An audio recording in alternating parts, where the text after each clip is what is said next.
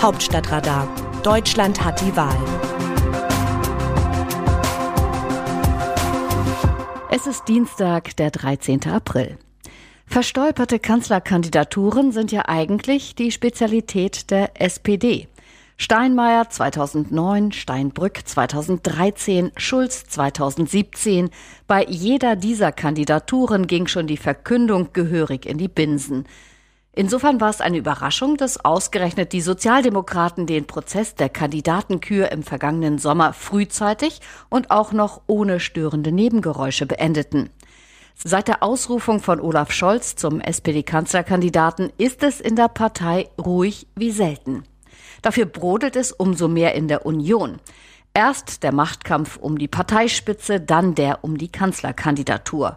Fast scheint es so, als habe die von Merkel-Gegnern häufig kritisierte Sozialdemokratisierung der CDU von der inhaltlichen Ebene auf die Personalpolitik und den parteiinternen Umgang mit den eigenen Führungsleuten übergegriffen. Am Sonntag sah es zeitweise so aus, als ob Armin Laschet, der vor weniger als drei Monaten gefeierte neue Parteichef der CDU, nicht einmal mehr die Unterstützung der eigenen Leute für eine Kanzlerkandidatur hätte. Mit der von Markus Söder überraschend erklärten Bereitschaft, bei der Wahl im Herbst anzutreten, falls die CDU das wolle, hatte der CSU-Chef den Vorsitzenden der Schwesterpartei in arge Bedrängnis gebracht. Hätte Laschet sich die Kandidatenkür aus der Hand nehmen lassen, ihm hätte wohl das gleiche Schicksal geblüht wie 2008 Kurt Beck. Der damalige SPD-Chef wäre gern selbst als Kanzlerkandidat angetreten, hatte aber nach ungeschicktem Agieren und politischen Fehlern nicht mehr den nötigen Rückhalt in den eigenen Reihen. Also trug Beck die Kandidatur Frank-Walter Steinmeier an.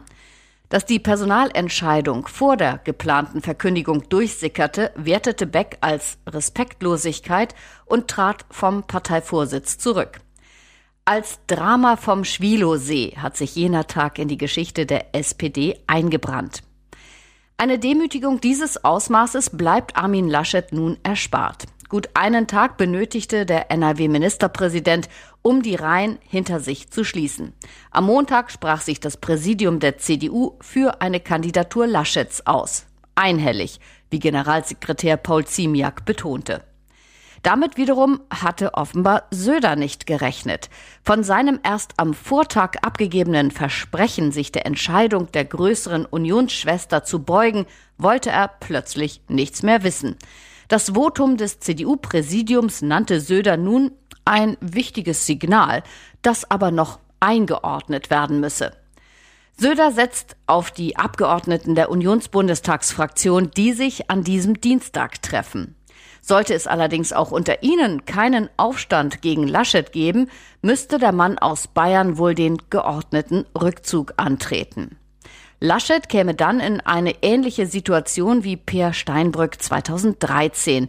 Er hätte zwar die Kandidatur gewonnen, müsste aber zeitgleich mit permanenten Querschüssen von der Seitenlinie rechnen. Und anders als Steinbrücks Gegenspieler Sigmar Gabriel 2013 verfügt Söder über hervorragende Beliebtheitswerte in der Bevölkerung. Gerät der Wahlkampf Laschets ins Stocken, wird Söder kaum der Versuchung widerstehen, immer wieder zu sticheln. Seht her, ich wäre der bessere Kandidat gewesen. Verkorkst ist die Kandidatenkür der Konservativen aber auch so schon. Keine sechs Monate vor der Bundestagswahl präsentieren sich CDU und CSU nicht als Union, sondern als zwei Lager, die einander fast feindselig gegenüberstehen. Kann aus dieser verfahrenen Lage überhaupt noch der Schwung entstehen, den man für eine überzeugende Kampagne braucht? Durchaus, wie das Beispiel der SPD vor der Bundestagswahl 2017 zeigt. Die Ausrufung von Martin Schulz zum Kanzlerkandidaten hätte kaum schlechter laufen können. Per Stern-Interview ließ Gabriel damals wissen, dass er ein zweites Mal kneifen werde. Trotzdem erlebte die SPD wenig später einen regelrechten Höhenflug in den Meinungsumfragen. Vom Schulzzug war plötzlich die Rede. Dass der Hype nach wenigen Wochen verpuffte, hatte wenig mit der Ausrufung und viel mit der fehlenden Eignung des Kandidaten zu tun. Und es lag an drei Wahlniederlagen in Folge, die die SPD damals kassierte, unter anderem in Nordrhein-Westfalen. Der strahlende Wahlsieger dort? Hm, ein gewisser Armin Laschet. Aus dem Wörterbuch Politsprech Deutsch. Wir können uns nicht abkoppeln von einer Mehrheit der Menschen im Land. Markus Söder. Der Satz des bayerischen Ministerpräsidenten Markus Söder ist nichts anderes als eine offene Kriegserklärung an CDU-Chef Armin Laschet. Übersetzen ließe er sich so, ich bin bei den Menschen deutlich beliebter als du, also muss ich die Union auch als Kanzlerkandidat in die Wahl führen. Söder macht damit deutlich, dass er Laschet nicht kampflos das Feld überlassen wird. Votum des CDU-Präsidiums hin oder her. Wie sehen andere Nationen Deutschland? Zum Machtkampf auf die Kanzlerkandidatur der Union schreibt die italienische Zeitung La Repubblica, Söder hat die Energie eines Titanen auf seiner Seite und ein Ego, das so groß ist wie die Burgen Ludwigs von Bayern. Der CSU-Chef steigt in den Umfragen, sogar in den nationalen. Und hier beginnen die Schmerzen bei der CDU und deren Chef Armin Laschet. In den letzten Jahren ist der Ministerpräsident von Nordrhein-Westfalen wie ein Batterieteddybär auf seinem Weg weitergegangen und hat seine Rivalen trotz aller Widrigkeiten zur Seite geräumt. Laschet, ein Christdemokrat bis ins Mark und ein Merkelmann bis auf die Knochen, gewann die Wahlen in seiner Region und den Kampf um die Führung der Partei, als er in Umfragen schon wie besiegt aussah und seine Rivalen ihn mit einem Schmunzeln beobachteten. Nach der Eroberung der CDU-Spitze führte er eine Partei zusammen, die durch jahrelange interne Kämpfe zerrissen ist. Er ist ein ewig unterschätzter, so wie Angela Merkel am Anfang. Die Neue Zürcher Zeitung nennt das Duell von Söder und Laschet eine Kampfkandidatur mit freundlichem Gesicht und analysiert, Söder fällt es um einiges leichter, mit zähnefletschender Juvalität Großmut vorzutragen. Für ihn steht deutlich weniger auf dem Spiel als für Armin Laschet. Mein Platz ist in Bayern und da bleibe ich auch. Das hatte er seit einem Jahr bei jeder sich bietenden Gelegenheit gesagt. Erst in den vergangenen Wochen kam ihm dieser Satz nicht mehr über die Lippen. Am Sonntag begründete er seinen Sinneswandel in der K-Frage mit den Bitten aus der Partei und der Bevölkerung. Klappt es für ihn nicht, ist noch immer Bayern da. Für Laschet, der ein Jahr lang hart gegen Friedrich Merz und Norbert Röttgen um den CDU-Vorsitz kämpfen musste, ist die Kanzlerkandidatur gewissermaßen mit dem eben übernommenen Amt verwoben.